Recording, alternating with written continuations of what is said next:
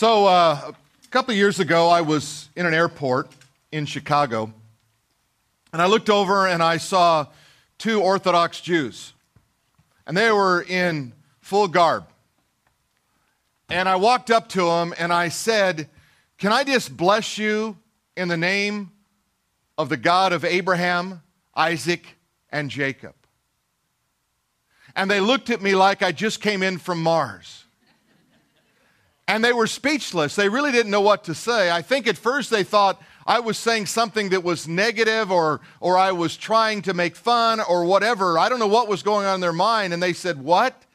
And I said, Well, I'm a Christian, and I just want you to know that I love the Jewish people and I believe the covenant of Abraham, where it says that he will bless those who bless you and curse those who curse you. And in the name of the God of Abraham, I just want to bless you and they were speechless. And the younger one got up enough courage, it seemed, to speak, and he said, No one has ever done that in my life. Thank you. And the older guy started to well up with tears. And he probably had seen a lot of persecution and a lot of difficulty, and probably was. Uh, was a young man during World War II. And the reason that we bring this message today on the nation of Israel, on the doctrine of Israel, is because it is so intricately wed to the entire Word of God. And to not understand what God did and how God called a man by the name of Abram out of this land of the Chaldees, which today would be Babylon. And out of that, he caused him to be the first Jew. It was God's calling, it was God's purpose, it was God's plan. In his ancestry, there was that, that ancestor of his by the name of Eber. And it has a rough breathing mark on it, and so we would pronounce it Heber, and it's where the word Hebrew actually came from. It would be later that God would have this encounter with a man by the name of Jacob whose name means the deceiver. And he said to this one Jacob, in this wrestling match, it seems, with this angel of the Lord, that Jacob was not used to, to not getting his way. He was not accustomed to not having things be in his advantage. And the angel said unto him, Let me go, for the day is breaking. He said, I will not let you go unless you bless me. Jacob has always wanted something to come back to him. And the angel touched the hollow of his thigh.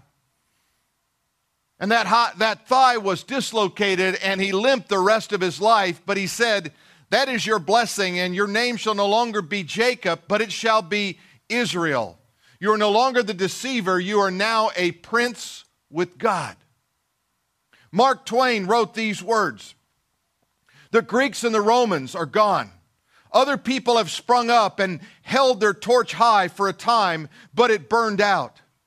The Jews saw all, survived them all. All things are mortal, but the Jew. All other forces passed, but he remains. What is the secret to his immortality? The secret, if there is a secret to be known, it is God had a purpose and God had a plan in the same way that God has a purpose and God has a plan for you. And I hope today to, to, to wed those two ideas together that God had a purpose and a plan for Israel, and God has a purpose and a plan for you. Let me take you to Genesis chapter 12, beginning in verse 1. And this is the call that, that God has this God encounter with Abram, and he says unto him, Get out of your country. It's a strange way to approach someone, isn't it?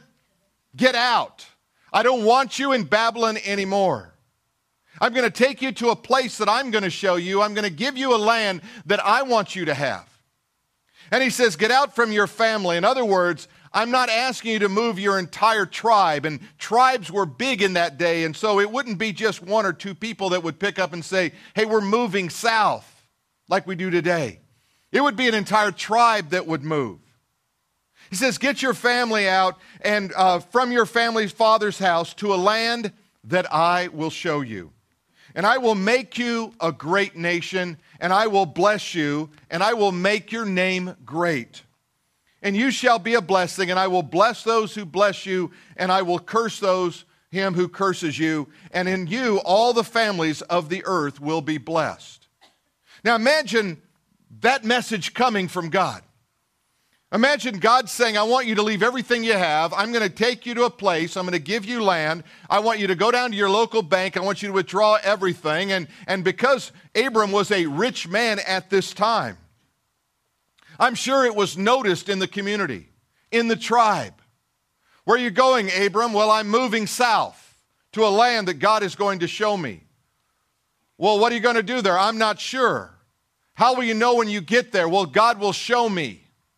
You can imagine how crazy it must have seemed. And then to put on top of that, I'm going to bless you and I'm going to make your name great. And every family on planet Earth is going to be blessed because of you.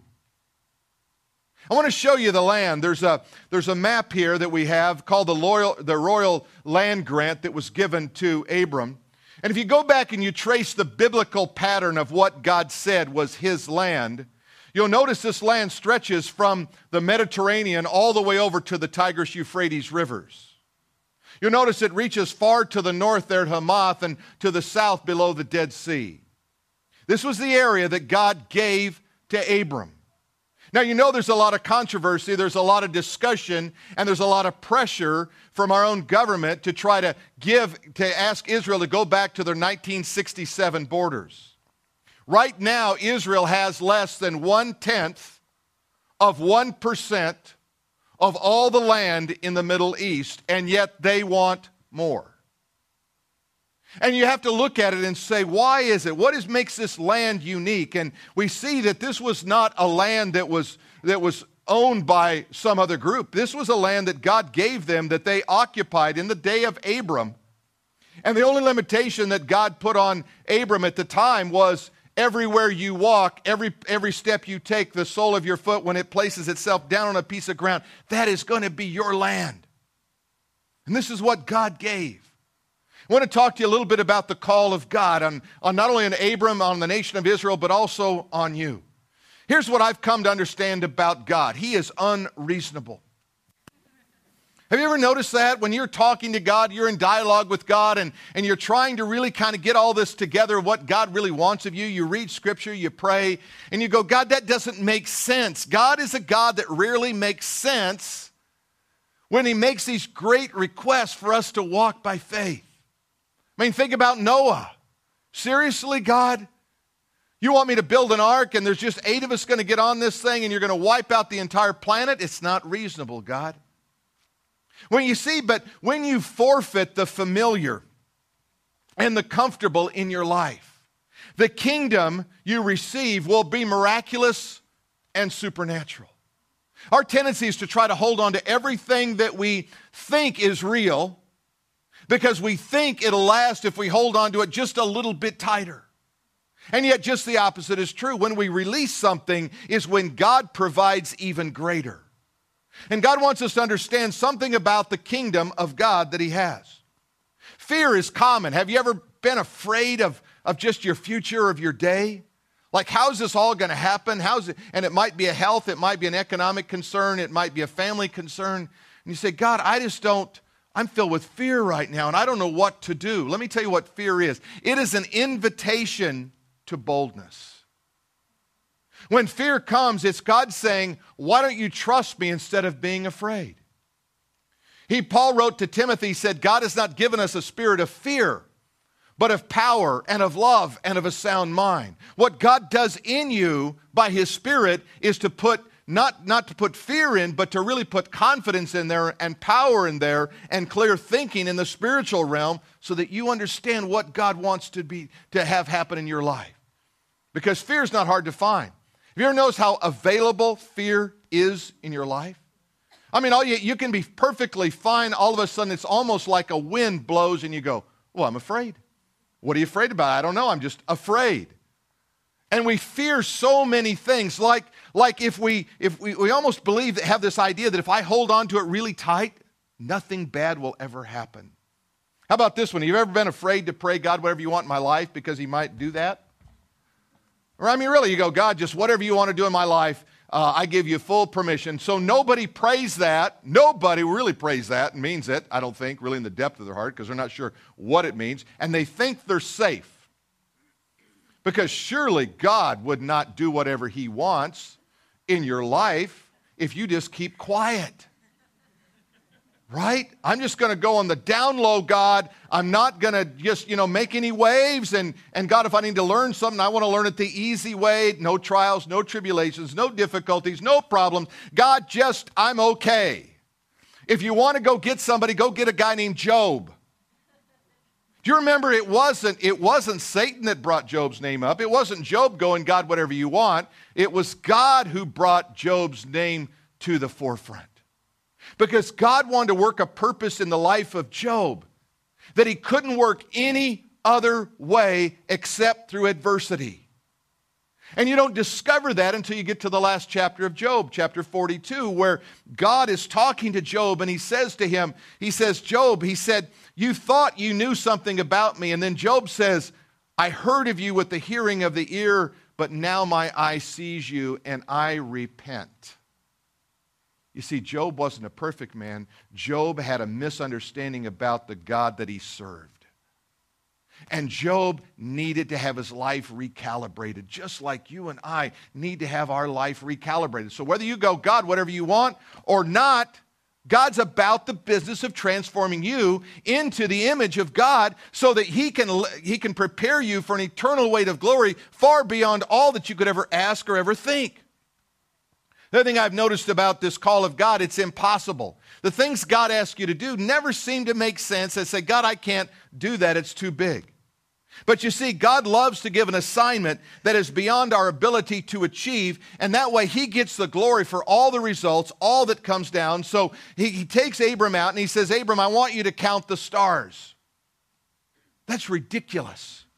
Have you ever tried that? God, I think I'm going to go count stars tonight. And you're up there and you're counting and you're going. Now, in, in you know Orange County, LA County, it's a little easier because we've got a lot of city lights and there's only four.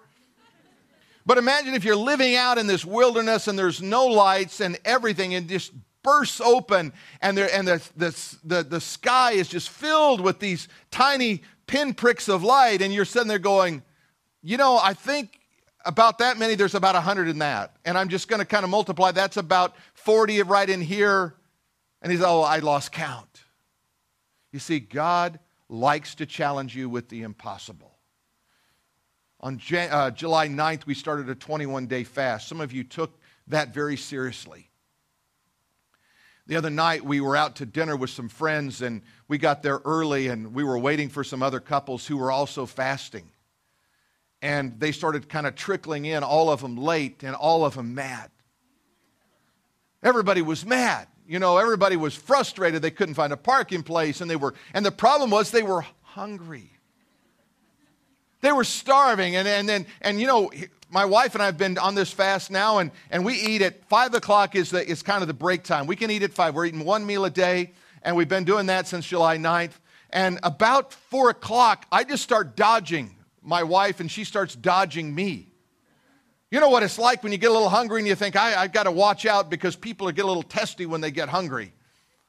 And so people start trickling in, and then you realize what's going on. You see, when you're hungry and when you're frustrated, it's an opportunity to pray, to seek God, to allow God to work in the middle of that situation for His glory. So here's what happened. You know that, that uh, back in, in June, we had our, our loan all in place, and we were, we were all just rejoicing that God had put something together so miraculously, and, and that loan went away. And we found ourselves struggling and scrambling. What are we going to do? And, and I think probably we've probably talked to 50 or more loan institutions over the, over the course of, of the last six to eight weeks. And finally, you know, I just looked at Tammy. We, she looked at me and I said, I think we need a fast. She said, I think we need a fast because we need a spiritual breakthrough. So on July 9th, I got a, the first day of the fast, I got a phone call from someone. And he said, I think I might be able to help you out. As it worked out, that didn't, but he led us to someone else. And so the miracle, we were asking God for three miracles. Miracle number one was we need to have a loan so that we can close on this building. Number two, we need to have all the permits in place. And number three, we need $250,000 for the, the tenant improvements in, in addition to what we already had. July 17th. Now think about that. That's not very many days ago, is it? July 17th. Today's the 28th. That's 11 days. That's eight, that's like eight business days ago. I got the application. I got the application, filled it out, I sent it in to this one group. And I'm happy to report that on the Monday of last week, there was a glitch in our banking system. And the money that we sent in, about $32,000 to cover some of the initial fees and some of the initial points, somehow didn't get there. So on Wednesday of last week, we get an email from the bank Are you going to wire the, fee, or the fees into the bank? Well, I'm thinking, well, we did on Monday. I log onto the account, totally shut down. Our entire online banking is shut down. And I just started laughing. I said, Oh, God, this is too good. This is really too good. And so I call Sean, I call Carla, I call every, Carly, and I call everybody, and I say, Hey, what is going on? I don't know. And so we find out they flagged it because they thought maybe it wasn't a legitimate wire. So they released the funds. And I'm thinking, who's going to loan us money? We can't even get $32,000 there. They get the money. On Thursday, we're talking to them. We get approval on that loan. And by some miracle of God, at 3:59 on Friday afternoon, our loan was fully funded. We closed on the loan, and it was recorded with the state of California. And that was eight business days. Now, if you've ever got a loan, if you've ever got a loan, you're just lucky to get a call back in eight days. I don't know how it happens. I tell people that story, and they said that's not even possible for that to happen. Miracle number one. Miracle number two, we submitted plans. They went into plan check. Typically, that's 20 days, another 10 days, and then you got to go get the permit. And we were just praying that God would give us all the permits by Monday, the 29th. And I want you to know that just minutes after we closed on that loan, we received the permits to begin construction on the new building, and it will begin a week from Monday. And I, that's another miracle. The Metropolitan Water District was going to charge us a huge fee for, for the change of, of use, and it was going to be just enormous, really enormous for us. And we began to pray, and some people began to talk to some people, and before it was all long, it was waived, and there was no fee. You know, every step along this journey, God has provided for us in ways that do not make sense. The third miracle the $250,000. We're waiting on that. We have till midnight tomorrow night, and I just ask you to pray. If God puts that on your heart to give any portion of that to our building, we would just encourage you to be a part of that. And you know, I've learned now if I can get two, and two, two million plus dollars in, in eight days, God, it is the God of the heavens that really comes through with that, isn't it? It's not us, it's God. God moving in people's hearts and God changing lives. And so we just ask God to, to open up the storehouse of heaven and see what God can do. You see that scripture that says, when you believe and receive, let me show you how that really works. And God's really showing me something about this. I'm always in the learning stage, by the way, just so you know. We believe here on earth, but we receive in heaven. You see, it's not the receiving here on earth that's talking about there. It's I believe here and I receive what's in heaven. Thy will be done on earth as it's already done in heaven. I have to receive in heaven, and then God dispatches his couriers to take care of that need, however he wants to do it, whether through primary or secondary causes. The other thing I've noticed about God is that, that the, the call of God is undeniable. Abraham knew God was calling him. Moses knew God was calling him. Gideon knew God was calling him.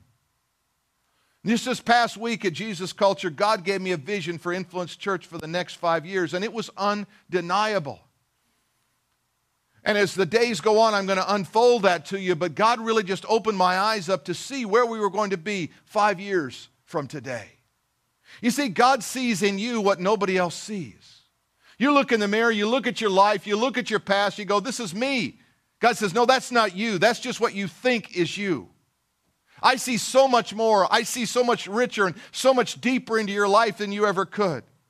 He sees more than we could ever see in ourselves. We see our limitations, but God sees your potential. God sees what you're really about on the inside. And God said, if I could just get you to strip away some of that stuff you think is you and let me become all I can be in you, you'd be surprised what I can do with you. We have to reject your, the mindset that we've had in the past, the patterns and the limitations that we've put upon ourselves, and we have to trust God. Remember, Paul wrote these words that, that God can do in you, that we can do all things through Christ who strengthens us. God made you in His image and He gave you this ability to, to see great things and to do great things because you, you're creative. And God says, just unleash what I put in you already. Don't let anyone put you down or don't deny what you can do. I tell you, there was a hundred times in this process I just wanted to quit. I said, God, I'm just tired. Maybe we just stay in the movie theater for the next 20 years. I wanted to quit. I wanted to give up. Many times I said, God, what are you up to? This is, shouldn't have to be this difficult. And I talk to other church planners and they go, You got it really good. I mean, you're buying a building, in 17 months. It's a miracle of God. See, God has a plan. Let me take you to Genesis 22, verses 15 through 18. This is the story of Abram offering his son Isaac. You remember that? Well, we, we typically stop there. We don't keep reading. But look what it says in verse 15.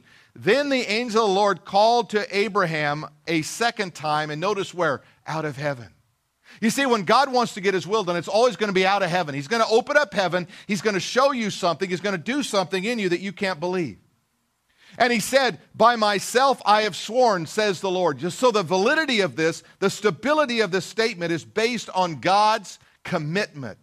He said, I have sworn, says the Lord, because you have done this thing, have not withheld your son, your only son. Blessing, I will bless you, and multiplying, I will multiply your descendants as the stars of the heaven. And then he said something a little bit different. He said, and as the sand that is on the seashore. Abram, you've been looking up. Now I want you to look up and I want you to look down. I, know, I want you to see what's up there, but I also want you to see what the potential is all around you. Because if you, if you think looking to the stars is just too too out there, too ethereal. I want you to reduce it all down. I want you to pick up a handful of sand and I want you to say, just that one little cup of sand, multiplied a million times over, is what God wants to do in my life. So you shall your descendants be. And then he says this, and you shall possess the gate of their enemies, and in your seed all the nations of the earth shall be blessed because you have obeyed my voice. And God says, it's out of heaven that I'm going to bless. You see, heaven is where all the resources are. You must bring heaven's resources down to earth. You believe on earth, you receive in heaven, and then the answer is dispatched. Because what happens is miracles follow miracles. When you begin to get in the flow of what God is doing, you're going to begin to see God multiply things over and over again. And you're going to begin to say things like, This is just the beginning of what God is up to. I was praying the other night and I said, You know, God, don't want to just pastor a nice church. I want to pastor a kingdom of God movement. I want to be a part of something that's different. Something where people get so excited about God and the Spirit of God within them that they are led and they are they're driven by the Spirit of God to be world changers. C.T. Studd, that Cambridge scholar that left all of his riches and he moved to Africa for the cause of Christ, he said this Some wish to live within the sound of a church or a chapel bell, but I want to run a rescue shop within a yard of hell.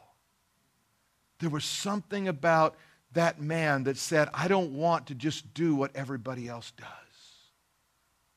When I hear your stories about how you're changing the people around you and how your families are changing and how you're seeing God work in your life and the people around you.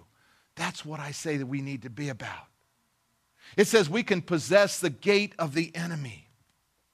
Hosea chapter 4 6 says, My people are destroyed for a lack of knowledge. Did you know that you possess the gate of the enemy? A lot of people think about, well, we, we just inhabit this planet, you know, and one day we're going to leave, but we, we really co inhabit this planet. We are spiritual beings who contend with other spiritual beings every day of our life. And there is a battle raging here that, that makes all the great battles of the past look small. Because it's a battle for your mind, it's a battle for your children, it's a battle for your life, it's a battle for your eternal soul. And every day you fight that battle. And if you take your hand off the plow for one second, I guarantee you the enemy and demonic spirits will move in and they will destroy your life just like that. You have to understand that you possess the gate of, uh, of the enemy. You don't have to yield to him. In Matthew chapter 16, verses 18 and 19, Jesus took that promise to Abraham. He brought it up to date to us, and he said this On this rock I will build my church, and the gates of hell shall not prevail against it. And I will give you the keys of the kingdom of heaven. And whatever you bind on earth will be bound in heaven, and whatever you loose on earth will be loosed in heaven. What are you binding in heaven now that you want to see God do? And is God doing what you're believing Him for? Are you seeing the outcome of your faith, the outcome of your trust in God? He says, and whatever you loose on earth will be loosed in heaven. Are you loosing some things? Are you saying, God, I want the breakthroughs to come. I want to get rid of something in my life. In Isaiah 46:10, it says, declaring the end from the beginning and the ancient times, things that are not yet done, saying, My counsel shall stand and I will do all of my good pleasure. God just says, I'm going to reveal that to you. I'm going to show that to you. But there is a destiny as well. When we think about the nation of Israel, we look at this people who have been scattered. In fact, Israel has not existed as a nation. From 609 BC, when Babylon came in, until 1948, 2,500 years, Israel did not exist as a nation. And God had a purpose, God had a plan, God had a destiny for them. In Deuteronomy chapter 30, verses 3 and 4, it says, The Lord your God will bring you back from captivity. You see, they've been a scattered people. They've been what's called a part of the diaspora. They've gone into every country because they had no country of their own. And yet God has maintained this Jewish integrity worldwide. Think of the, think of the, the persecution that came just in World War II when six million Jews died at the hand of a despotic ruler. It looked like there was no hope. But you see, God takes little things and He makes big things out of them. God will take little things in your life that you think they have. I just have a little bit of hope. That's all God needs. I just have a little bit of money. That's all God needs. I just have a little bit of opportunity. That's all God needs. When you turn that over to God, you'll be surprised what God can do. And it says in Deuteronomy, the Lord your God will bring you back from captivity. He will have compassion on you, and he will gather you again from all nations where the Lord your God has scattered you. You see who did the scattering? Israel was not faithful to God, so God scattered them down into Ethiopia, up into Russia, all around the world. God scattered them. And then they came back into the, to the land in 1948, and then they established the law of return in 1950. And they said any Jew living anywhere in the world can have citizenship in the land of Israel. Why would they come there? It's desert. It's hostile. There's no water. There's nothing going on there in 1948. Nobody wants the land. And I say nobody wants the land. And yet, here is Jerusalem in the center of all of that. It is the spiritual center of the entire universe. The Christians want it, the Jews want it, the Muslims want it. It is unique. He says, I'm going to bring you back and be, begin to come. And we see the airlift that was coming out of Ethiopia in the 70s and the 80s. And they just flew in the last, they believe, thousand Jews out of Ethiopia to fulfill a scripture in Zechariah. Then in the 70s, the Russians said, We don't want the Jews anymore. You can go back if you want. And they released more, and they came back into the land. And that land was literally transformed into a land that is one of the most powerful uh, nations on the earth, and yet it is one of the smallest nations on the earth. If you've ever talked on a cell phone, and I know you have, then you can thank the nation of Israel for your cell phone. On and on and on it goes. Discovery after discovery. They have literally blessed all the nations of the world. Per capita, they have won more Pulitzers, they have won more Nobel Prizes than any other people on the planet. Because in them, all the nations of the earth shall be blessed. God says, I will bring you again from the nations where your God has scattered you. If any of you are driven to the farthest parts under heaven, from there the Lord God will gather you, and from there he will bring you back. In 1948, there were 75,000 Jews living in Egypt. Today, there are less than 50, and they all work at the embassy because they've gone back. In 1948, there were 135,000 Jews living in Iraq. Today, there are none. In 1948, there were 30,000 Jews living in Syria. Today, there are less than 100. In 1948, there were 38,000 Jews living in Libya, and now there are none. Let me show you the significance of this. He is doing, God is doing what God said He would do, and we are the generation who are watching it happen. We are a unique generation. There has never been a generation who have seen the fulfillment of prophecy like this generation that we're living in right now. To see Israel become a nation, to see the regathering of the land, to see the things that are happening, the positioning that's happening in this end time scenario and prophecy, these are very unique times. God looks on his city, Jerusalem. He calls it his city. He calls Israel his land. It's not, it doesn't belong to any people, it belongs to God. And here's what God said in Second Chronicles 6. God said, I have chosen Jerusalem that my name may be there forever, and my eyes and my heart will be there perpetually in Jerusalem, which I have chosen, and I put my name on it forever. Jeremiah chapter 3 and verse 17, it says, They shall call Jerusalem the throne of the Lord. And all the nations shall be gathered unto it, and to the name of the Lord to Jerusalem.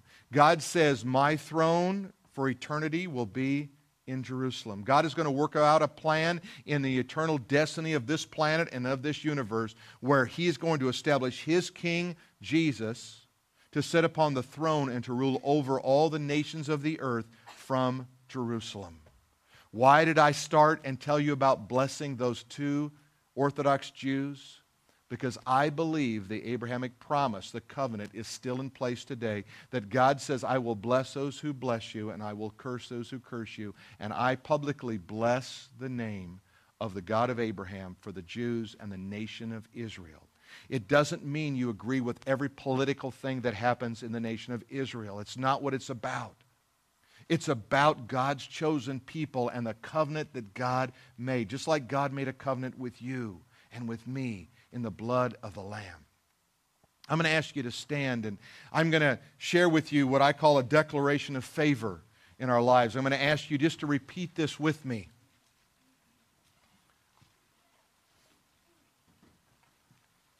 I declare that in Christ I am a child of the King and therefore royalty. I believe that all the promises of God are available to me in Abraham and in his seed shall all the nations be blessed. Today is a day of God's favor for me and my household.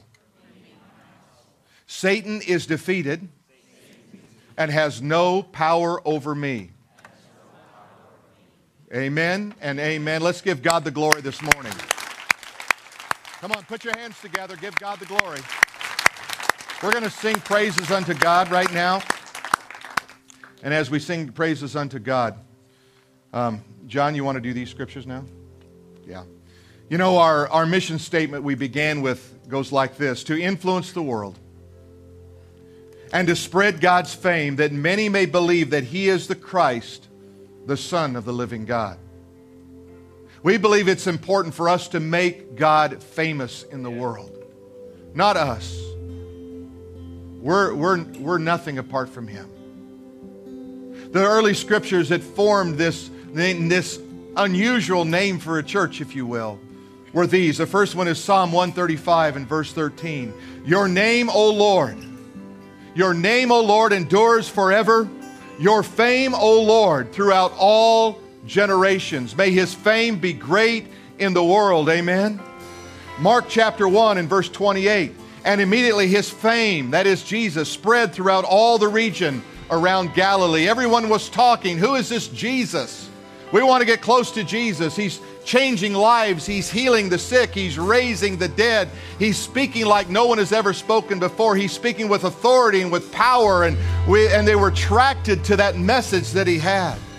Mark chapter 4 and verse 24 says, Then his fame went out throughout all of Syria, and they brought to him all sick people who were afflicted with various diseases and torments, and those who were demon possessed, epileptics and paralytics, and he healed them. Jesus is in the business of working miracles in our lives today. And we want to make His name great in the land. We want to give God the glory for all He's doing. And as we sing this song for your fame, God, it's all about you. Would you just sing it with all your heart? Would you just give Him praise and glory right now before the Lord, the God of heaven?